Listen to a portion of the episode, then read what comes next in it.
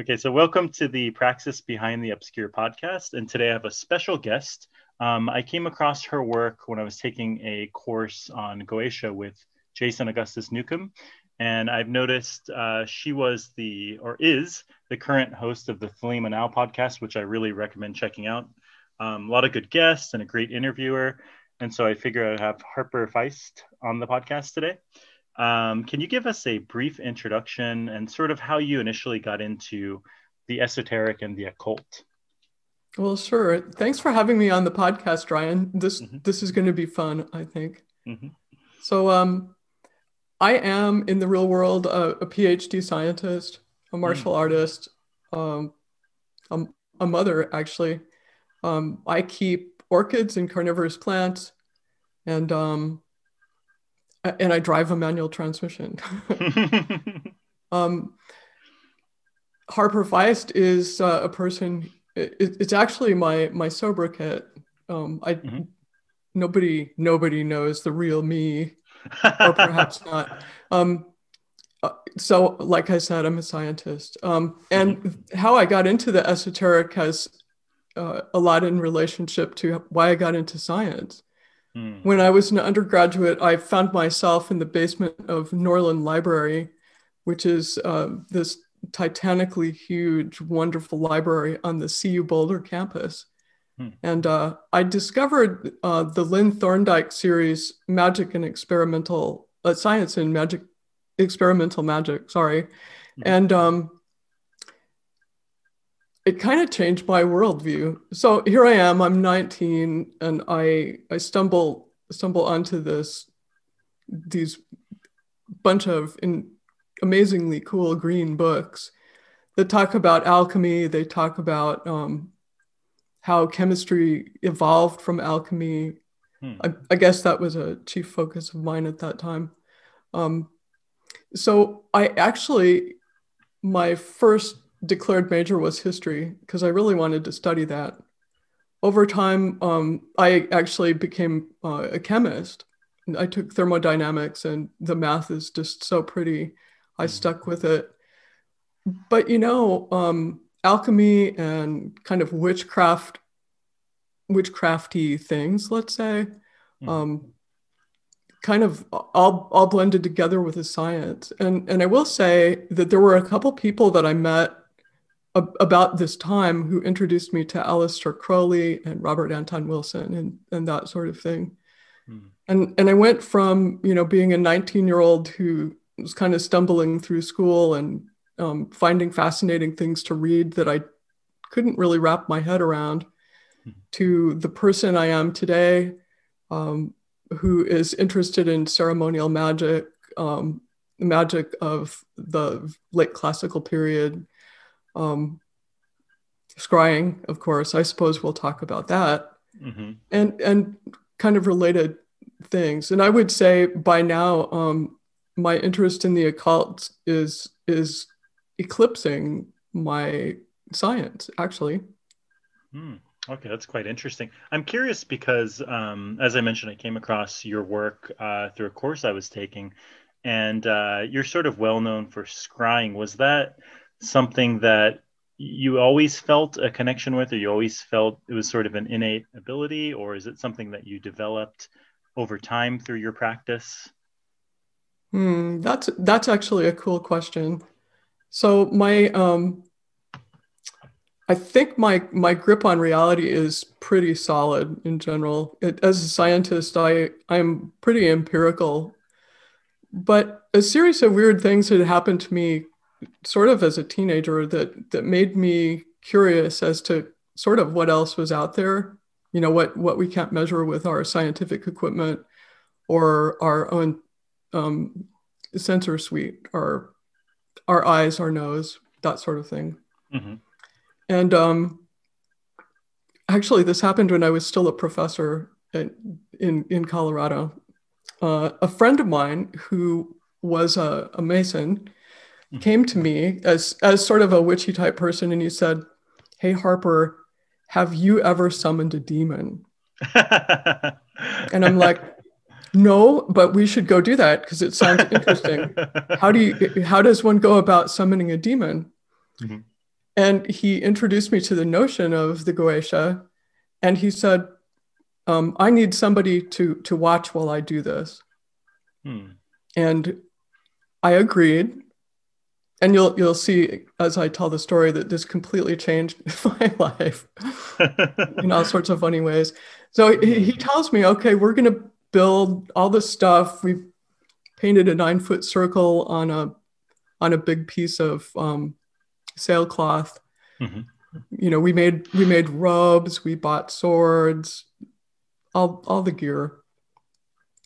And when we were oh, and, and it's pertinent to this that we chose a, a spirit from the Theurgia Goetia um, because he thought they were less frightening than, than the, the rest of our 72 friends. Right. So um here we are, this this guy, this Mason and and me, and we have all our gear and we sneak into the Masonic temple in Boulder. Won't tell you which one. We sneak we sneak in there, we lock ourselves in the temple. I think it's Saturday afternoon. hmm And we put on our robes and we lay out the circle and we start working. Mm. And um, so my my friend is absolutely terrified that something is gonna happen. I'm thinking that probably nothing will, and and in the back of my mind, I'm worried that the Masons are going to figure out what we're doing and, a- and ask to be permitted. right. So uh, my friend is so nervous he can't actually remember the script, Mm. which he had previously memorized. So he's stumbling through the the reading of of the invocation hmm and I'll be darned, shit started to happen. Mm. The uh, so I'm sitting at his feet inside the the circle, and Mhm. we were trying to call the the spirit into a, a crystal on, you know, on the triangle, Mhm. the the total classical approach, and I saw the atmosphere sort of condense in the back of the room, and things got cold, and and my friend started to get really freaked out. I'm still more worried about the Masons than the spirit, but the spirit actually appeared in the back of the room. Mhm. Um, and he was sitting, he, like, insofar as spirits actually have gender, we'll call him he. He was Mhm. sitting in a one of these movie theater type chairs, and he was small and mostly he sounded like my my mom, right? Why don't you call me? and and it wasn't I make I'm making it sound pathetic, but actually it was it was really poignant in that I mean it, it meant to me um, it was a wholehearted invitation by the invisible world in a sense. hmm And um, so I I reported this to my friend, and he wrote down the very brief conversation we had, and um, then we uh, gave license to depart. And at the the speed of light, we ripped our robes off and rolled everything up and went running from the building. Mm. That's, and that's so, oh, go ahead.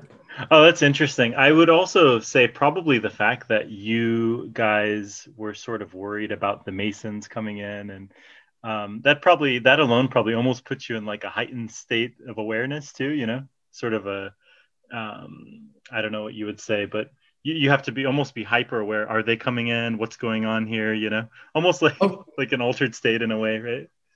Kind of, and Mm-hmm. and keep in mind that Masons don't like women, right? Mm, yeah, they're not usually allowed in the uh, blue lodges, right? Yeah, so uh, I wasn't supposed to be in there for all sorts of different reasons. Mm-hmm. But you know, the funny part of the story happens later, and that Hmm. is that we performed this ritual on on the eve of my departure um, to Florida. I was being relocated, Mhm. and um, I I didn't talk to my friend again for a month, and then he called and he said, "You won't believe it. Uh, the spirit who was was Ushiel Mhm. of like I said of the TG."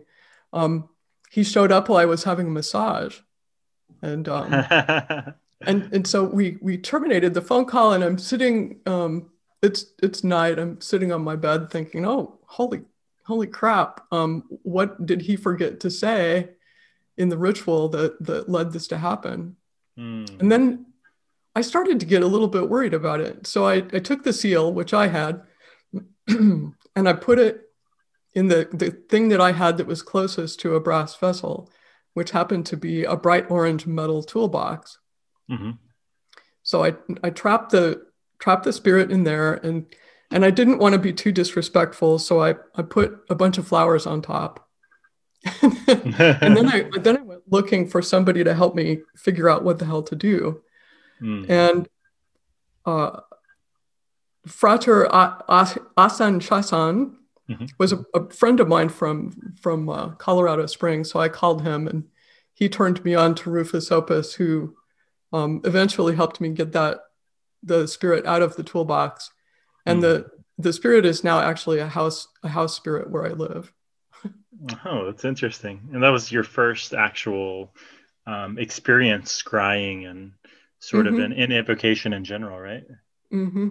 Oh, yeah, and, and since then I realized, uh, you know, maybe um, in spite of my super linear, ordinary life, I I seem to have um, uh, not I wouldn't even call it a skill, but maybe a predilection mm-hmm. for for doing this kind of work. And and then I realized that the the way I was doing it, it these are skills that everybody has.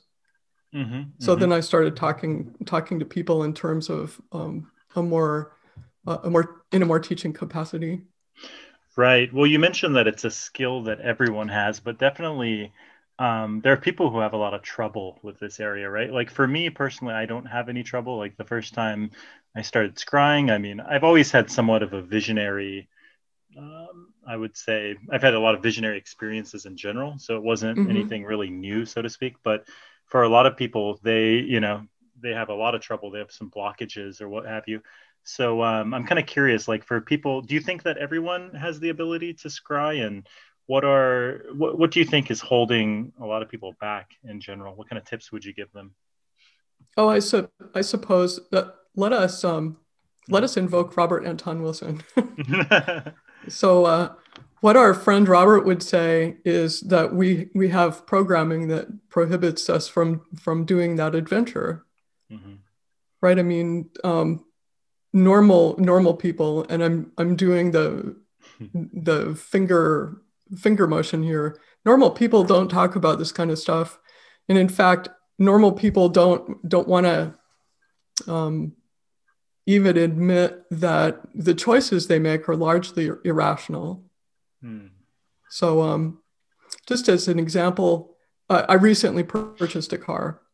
Mm-hmm. Um, some part of the, the choice of the car was was rational, right? I I did my homework um, on reliability and which year was the best, and you know all that kind of stuff.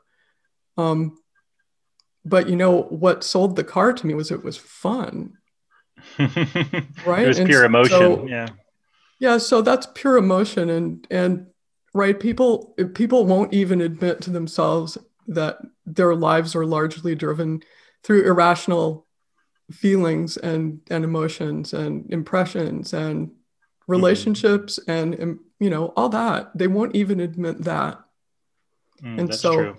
you know how how much further do they need to go before they can say you know i felt something weird when you said that mm.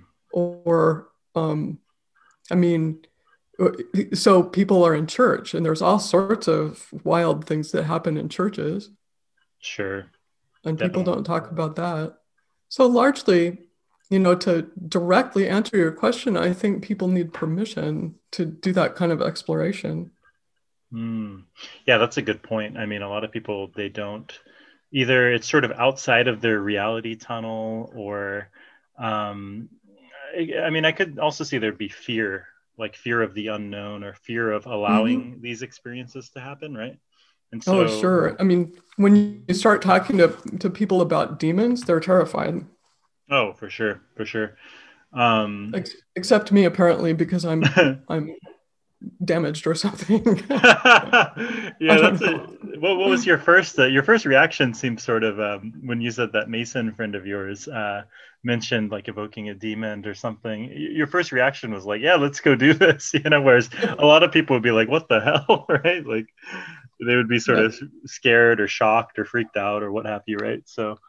Um, well, actually, that tells uh, tells everyone a lot about my basic personality. We'll just leave it at that. oh, that's funny.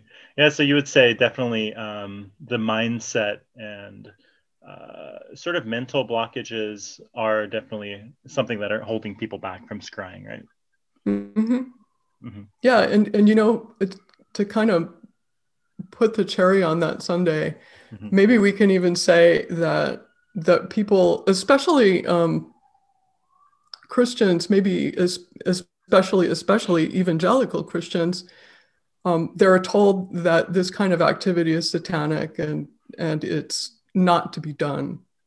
Mm, sure, right. So they have sort of, um, uh, I guess you would say, narratives, or they're sort of they're sort of given opinions or structures on what their visionary experiences might be. So if it's something mm-hmm. scary, then that's wrong and you shouldn't be doing this if it's something that looks um, you know i don't know threatening or scary. If it's something that's beautiful then maybe it's correct right? So they come in with these right. sort of um, preconceptions or uh, narratives on how they would interpret any sort of scrying experience in general right?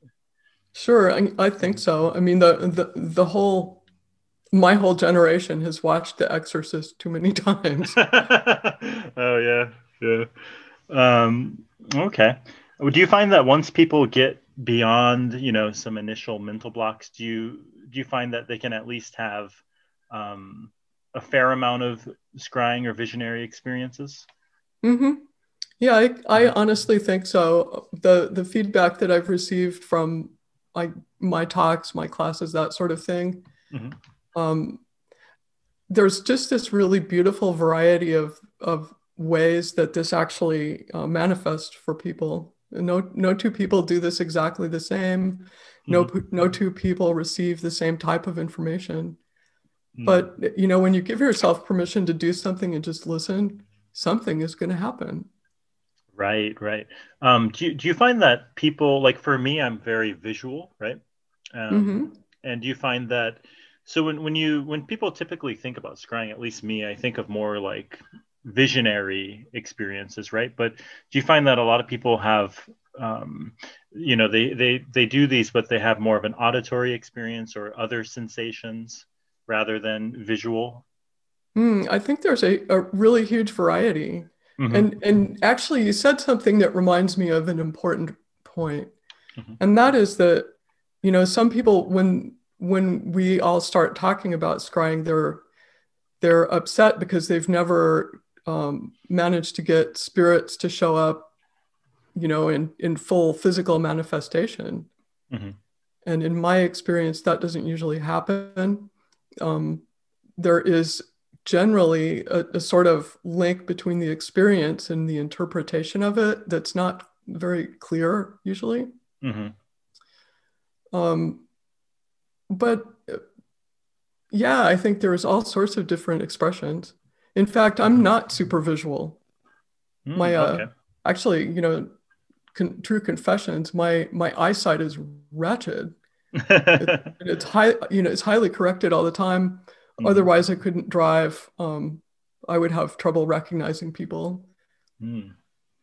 So, you know, my scrying experience is not not very visual. Okay, that's important for people to hear because um, a lot of people probably do have these experiences, but they think they interpret them as not being scrying experiences or visionary experiences per se mm-hmm. because they're not coming in only through the visual um, aspect, right? Different through right. different sort of spheres of sensation, right? Sure, and I I think one one of the major points that I try to make with people is that um, additional information other other than visual is really important. Mm-hmm. So I mean, what what is scrying really? It's it's like let's call it an imaginative trance. Mm-hmm. And so when you when you go into trance for whatever reason, you have to kind of follow it. You have to make it continue. hmm You have to will yourself to stay, mostly, un- unless there are entheogens involved or unless you're ridiculously tired. right, right. And and I kind of what I think about the the extra um, the information given by the other senses is that it can be used to extend and expand the, this imaginative trance that is scrying. Sure. Um, would you even recommend people use uh, entheogens? For me personally, I mean, back in the day, I did a lot of entheogens, I guess, as you would call them. And so I would say that that sort of had, it sort of like broke open the door, so to speak, right? I'm not saying that I wouldn't be been able to scry or have these sort of experiences without them, but I would certainly say that they helped me tap into that potential or to uh, sort of um, sort of opened a gateway that I'm able to utilize, right?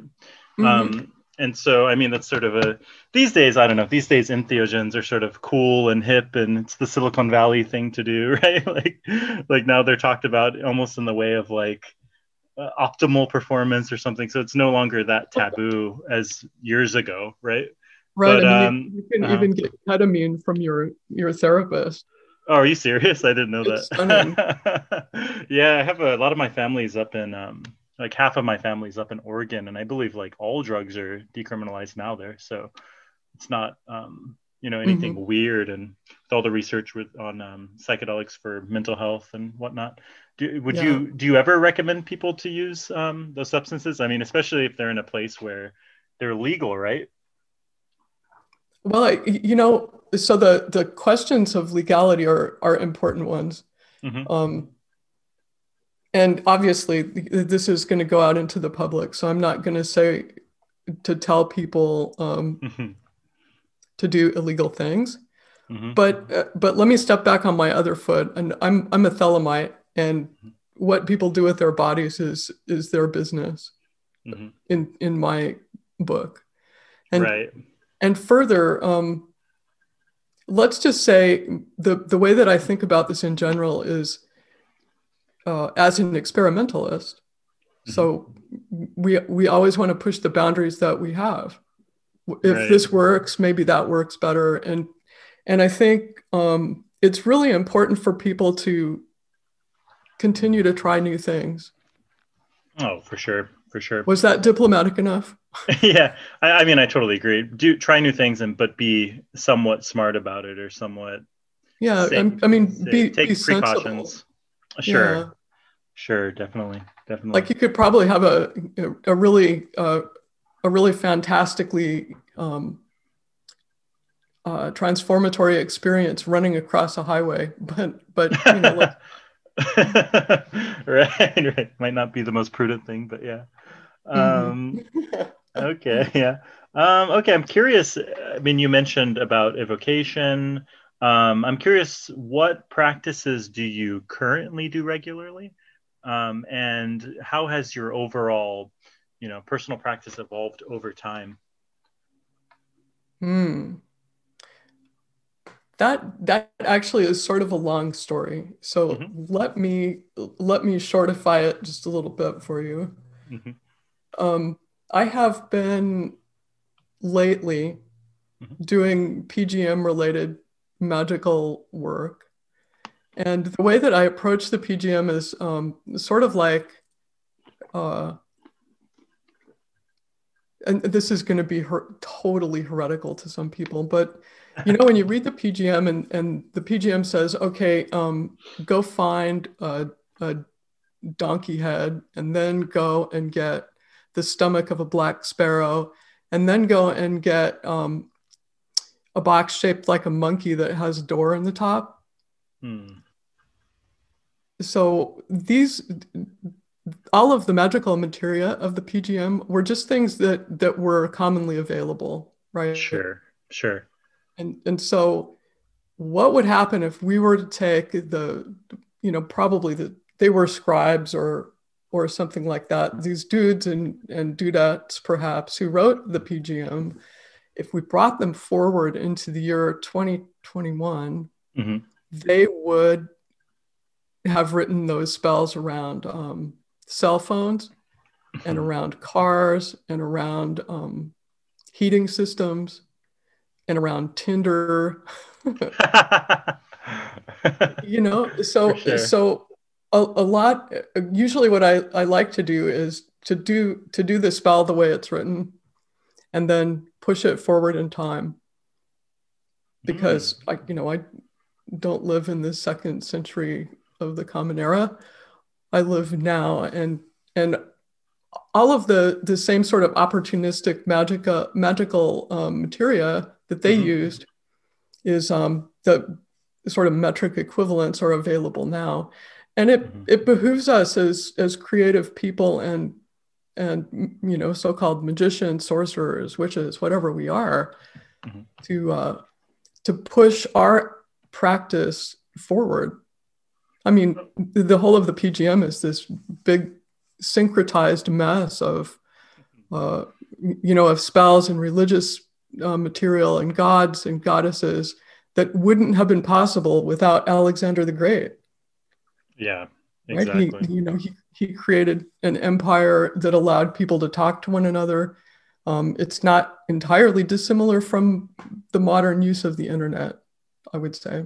hmm hmm Yeah, I like that. I mean, it, it seems like a lot of people, not saying it's right or wrong, but they sort of want to go back, like the older the better, you know, like Mhm. sort of finding the, the oldest grimoire or the oldest book and the the oldest way to do something. I'm not saying that's right or wrong, but I like that um, you're sort of approaching it from uh, sort of a modern person standpoint, right? Like, what do we Hmm. have in the modern world? And we're not living in, you know, 3,000 years ago at this specific area, right?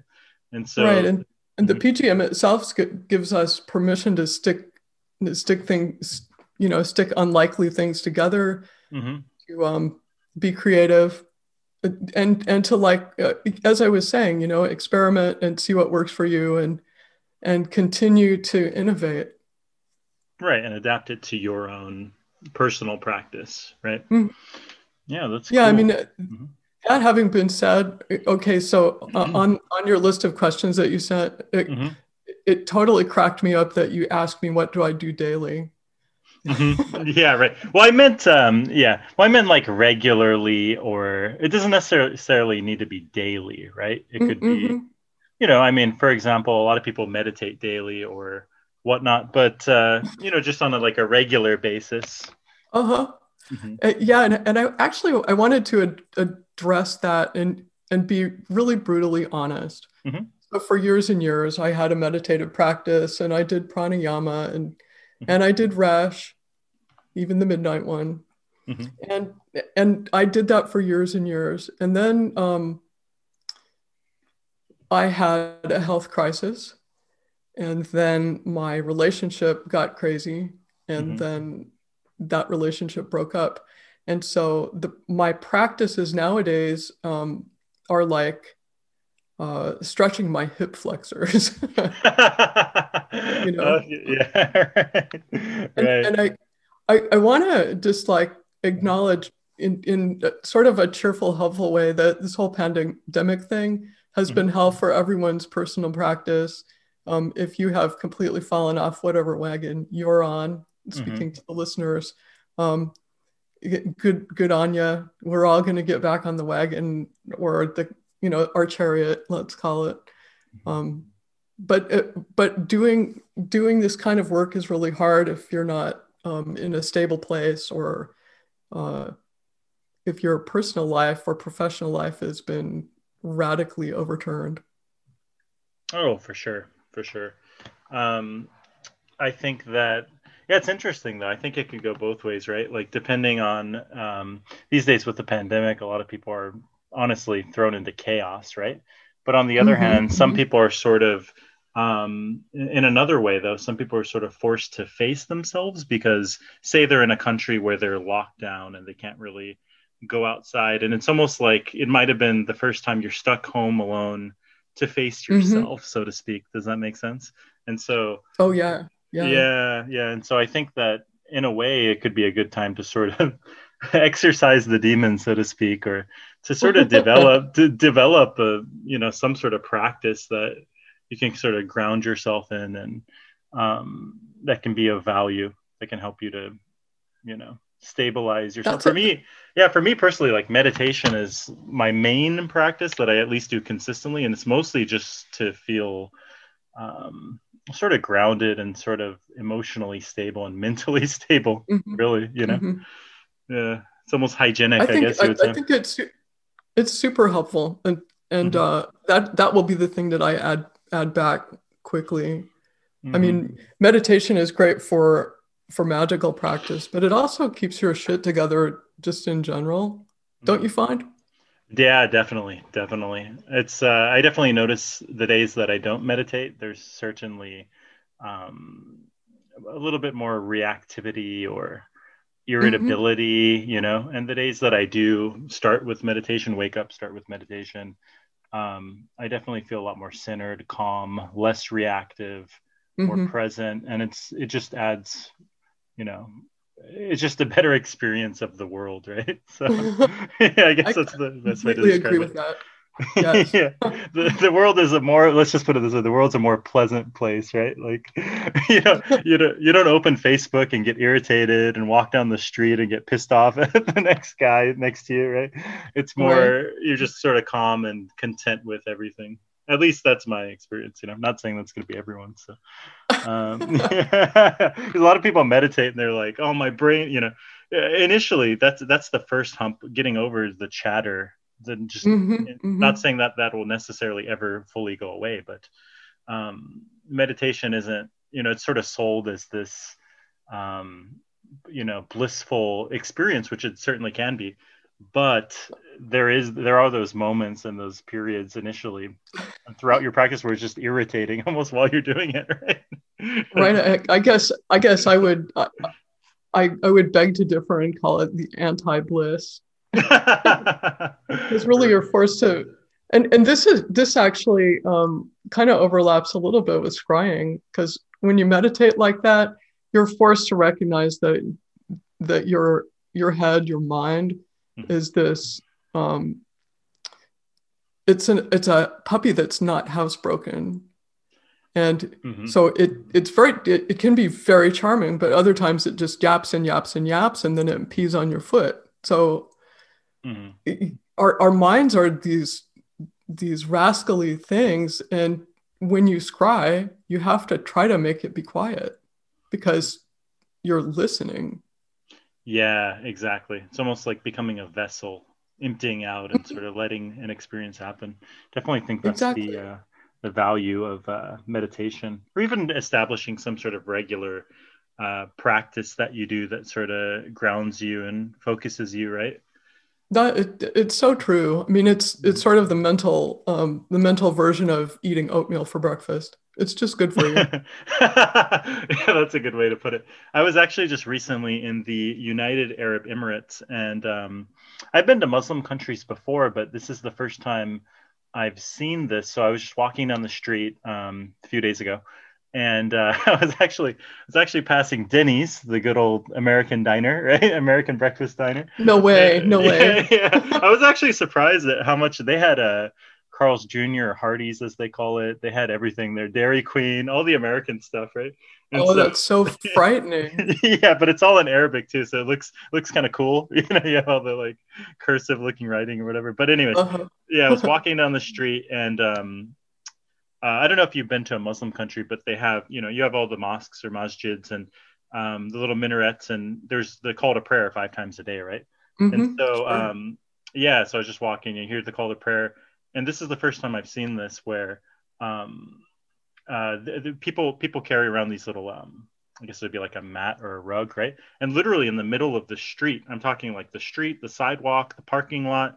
Like as soon as they hear the call to prayer, they would open up their bag, put the mat on the ground, and literally everyone um, would just go to go into prayer, literally in the mm-hmm. middle of the street, right? And I thought that, you know, I'm not saying necessarily that I I subscribe to Islam or any you know mainstream religions or anything, but the fact that they're so dedicated and they have like a regular it's like a regular part of life. It's not like mm-hmm. there's the spiritual life and then the mundane life or something like that. It's like no, this is you know it's a consistent practice. It's integrated into all aspects of life, and it's sort right. of yeah. Right. I think I thought it was pretty.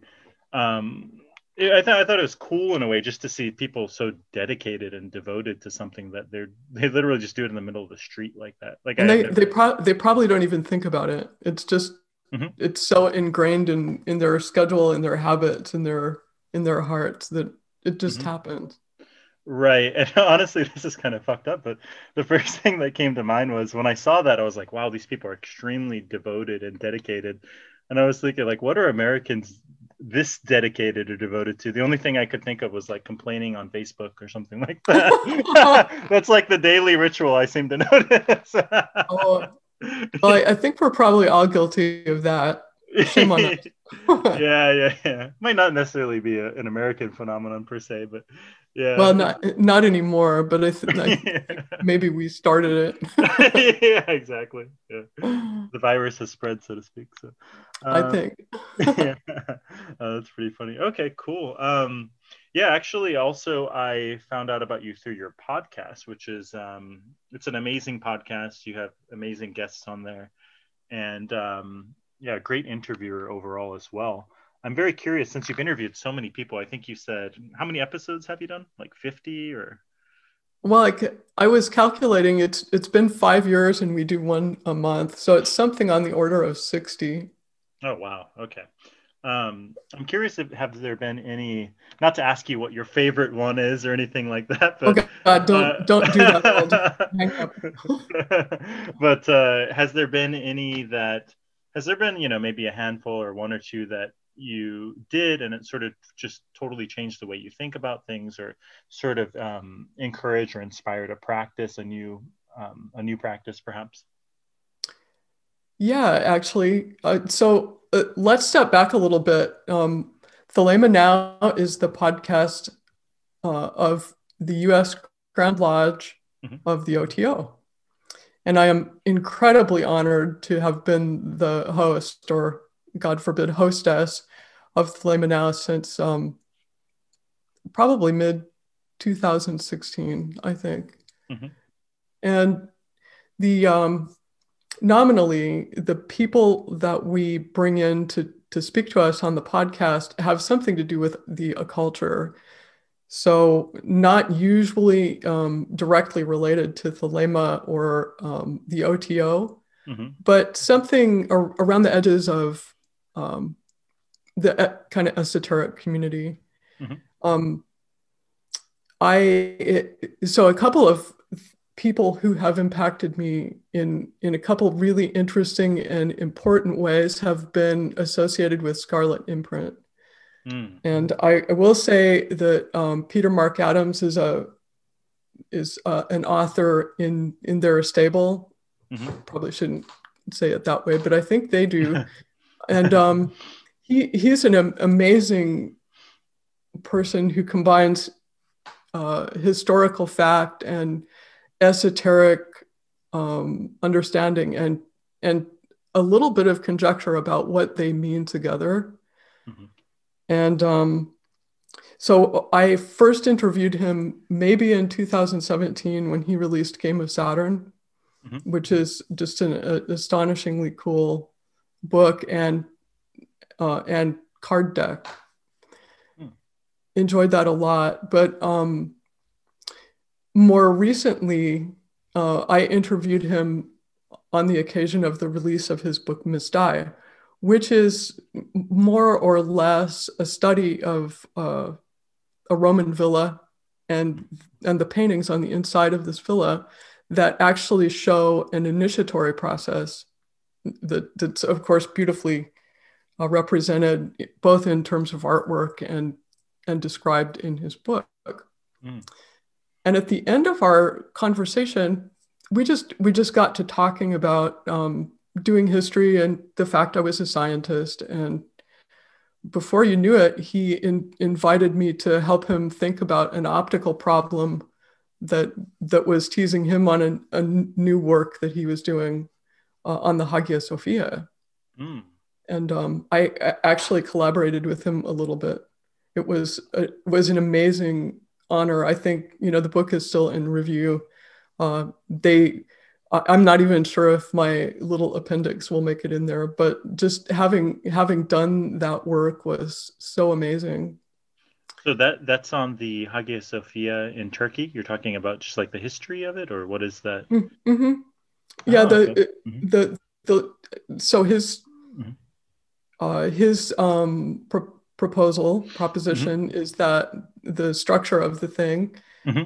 has been heavily influenced by the sorts of practices that happen there, and I should I should leave it at that. You know, my my contribution was kind of how how the lighting in the dome worked because you know oh, I, cool. I've done, done optics and and I, I, I enjoyed that just so profoundly and working with him was um, such an honor and um, kind of fertilized me to think about ways that uh, I, I want the rest of my life to go.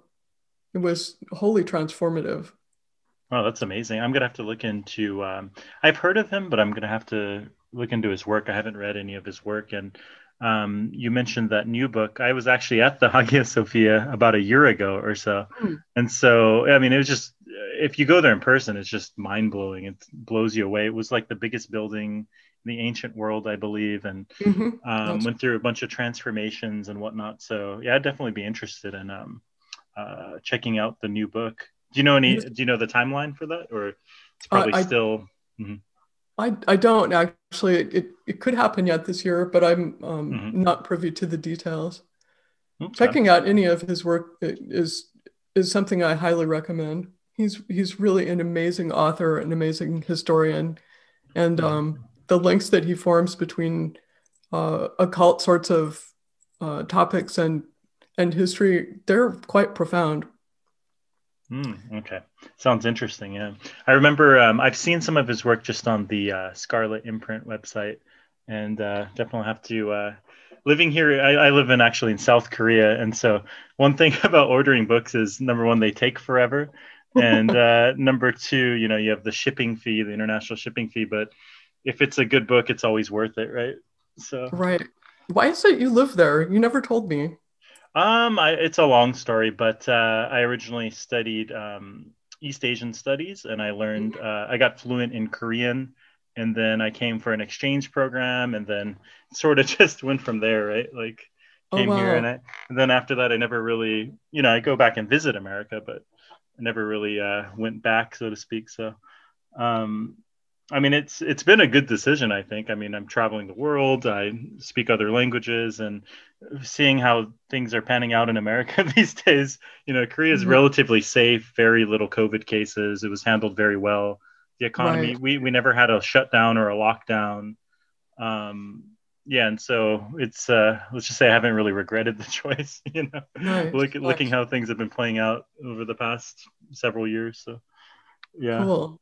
Like, wow, I guess I can never stop being an interviewer. It's it's not my turn to ask the question.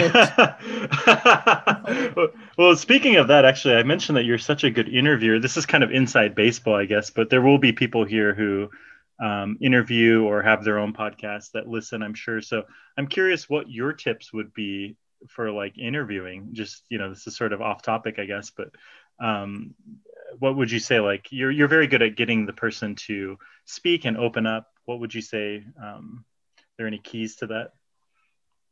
Oh, I, I suppose some most of that's just common sense. Mm-hmm. So uh, even as you did, um, you came up with a, a series of questions uh, to provide some structure for the for the interview. Mm-hmm. Um, we're largely sticking to it, which is helpful as uh, I'm discovering as an interviewee. Mm-hmm. But but also um, how to how to put this so when when i'm interviewing um like all my attention is on is on the person i'm talking to i almost uh, like i was telling you before we got we went live i almost always use my webcam on because mm-hmm. there's just a variety of uh, visual hints that people will give you that they're comfortable or they're not mm-hmm. um, one thing i really like to do is to have people read from their work Mm. I don't always get to do that, but um, sometimes I get people to read really astonishing things, yeah, which, which is always always cool. But I mean, in a sense, being an interviewer is the same as as being a, a scryer in ceremonial magic, right? You have a mm. series of things you want to know from the entity, be they spirit or um, you know a, a, human person, and then you sit back and and listen. I think. Right. I, I don't. No, short of that, I don't have any uh, secrets. Right. Then you cut the internet connection and license him or her to depart. it's, it's kind they're, the they're not way. supposed to know that, Ryan. uh, that's pretty funny. No, I like your analogy. That's a great analogy there. Definitely. Um, I, I uh, actually I'm taking a course with um, uh, Jack Grayle on the Blackthorn School website, and I noticed that you have a course on scrying there. So I think it'd be a good chance to, um, as we've been mentioning scrying pretty much throughout this whole podcast, right? Um, mm. Maybe you can share a little bit about the course and um, what it includes and what kind of people would be best. Um, who, who is it sort of designed for? Well, the first I should say how wonderful it is to work with Blackthorn. Um, mm-hmm. I really never envisioned myself uh, doing this sort of thing, and the the support of Kalan and Jack and uh, Ash and others, just really, really nice, really important. Um, the class was originally designed for for people who had um, a modicum of magical experience. Mm-hmm. Uh, and, and I'll say more about that in, in, in a sec, but it's like, um, it's a series of six or seven classes where I'm basically trying to convince people that they should doubt their senses and they should doubt the way that their minds work and and substitute sort of broader reality for it. Mm. In in the end, we do get to the scrying tips and and tricks and all that, but but really the important thing, like like we said, you know, half an hour ago, is is presenting that person with permission to to do this work, uh, confidence that that they can, and and a, cur- a fundamental curiosity about how they could do it. Mm-hmm. Now, to go back to the issue of uh, having um, perhaps not seasoned practitioners, but at least folks who have um, thought about this sort of thing before, um, there's there's an aspect of this, and we talked about this too, that that involves some fear. Mm-hmm. And I don't want people to get really fearful. And therefore, I kind of lean on um, people's practice in, in warding and banishing and shielding and that kind of thing. Mm-hmm. Because eventually, you know, you're going to have to make that magic circle and stand in it. Mm-hmm. And you have to trust it and you have to know how to drive it. And so, brand new practitioners are people that I really keep my eye on in the class just to make sure that um, not per se that they are safe, but that they feel safe. Does that make right. sense?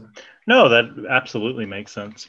And so, yeah, that's good. It's um, is it sort of an ongoing thing? Is it over the course of um, you know, a month or two, or how how is it sort of structured?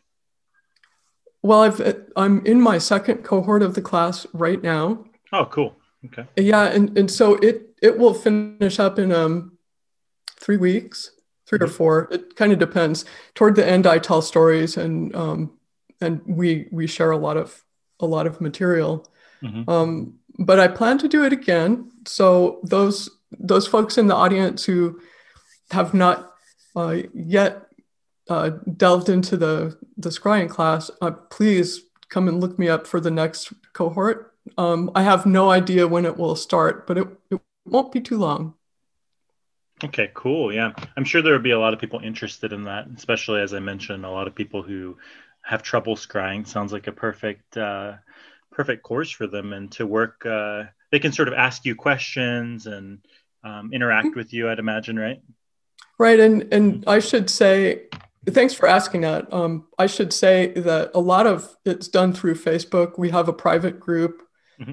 Uh, the folks in the class can uh, ask questions and uh, field their experiences and get feedback not only from me but from each other. And this group in particular, we've developed a real real sense of community. Um, extra proud to to be involved with with uh, people of this caliber. You know, excellent. Super super active, super curious, super interested, just super in short. yeah, that's cool. Good to have a community, and I'm sure um, other practitioners bring things to the table and different practices, perspectives that can can all sort of uh, help each other out, right? Oh, absolutely. I, as much as my students learn, I'm sure I learn more, but don't tell them that. right. What's the saying? The teacher learns more than the student, or something. There's an there's an old saying like that somewhere, but I I do find that to be true. Yeah. Uh huh. Sure. Yeah. Um, okay, cool. Are there any other like um, so you mentioned uh, you people can find that course on is it blackthornschool.com? Is that correct? The the blackthornschool.com. Okay. And then um Thelema now is is I think Thelema Now Mm-hmm. But I'll tell you what, let's if we can um post those two internet sites along with the, the interview, that would be cool. Oh, most definitely. Definitely. Is there any um, any other way or any other um, websites or any other um, way that people can reach out to you? Uh, well, people can friend me on Facebook. I think mm-hmm. I'm the only Harper Feist in the universe so, so far. Um, okay. And then um, I wonder, is it appropriate for me to, to leave an, uh, an email address? Oh yeah, definitely. I'll uh, you can tell tell us the, tell the listeners your email and then also include everything in the uh, show notes as well. Okay. Well, it, it's really easy. It's harper.feist at gmail.com. Okay, perfect. Well, it's nice that you have a uh, sort of unique name. It's not, you know, Jessica Smith. they, might, they might be browsing through like ten thousand profiles or something to find you. So right. No, no, I'm I'm easy. I mean, no, I'm not easy. I'm easy to find. easy to find. yeah. It's good to be precise. Oh, definitely, definitely. Well, yeah, thanks for yeah, for sure. Thanks for coming on. This has been really uh, a great conversation, I think, and hopefully the listeners get a lot of value. And uh, I definitely recommend um, for those who are uh, having trouble scrying, definitely recommend checking out your course. And as I mentioned, I've taken a course with uh, the Blackthorn School, and it's really formatted very well. And you do get um, uh, interaction with the teacher. And so, definitely, if anyone's interested, go check that out. And uh, until next time.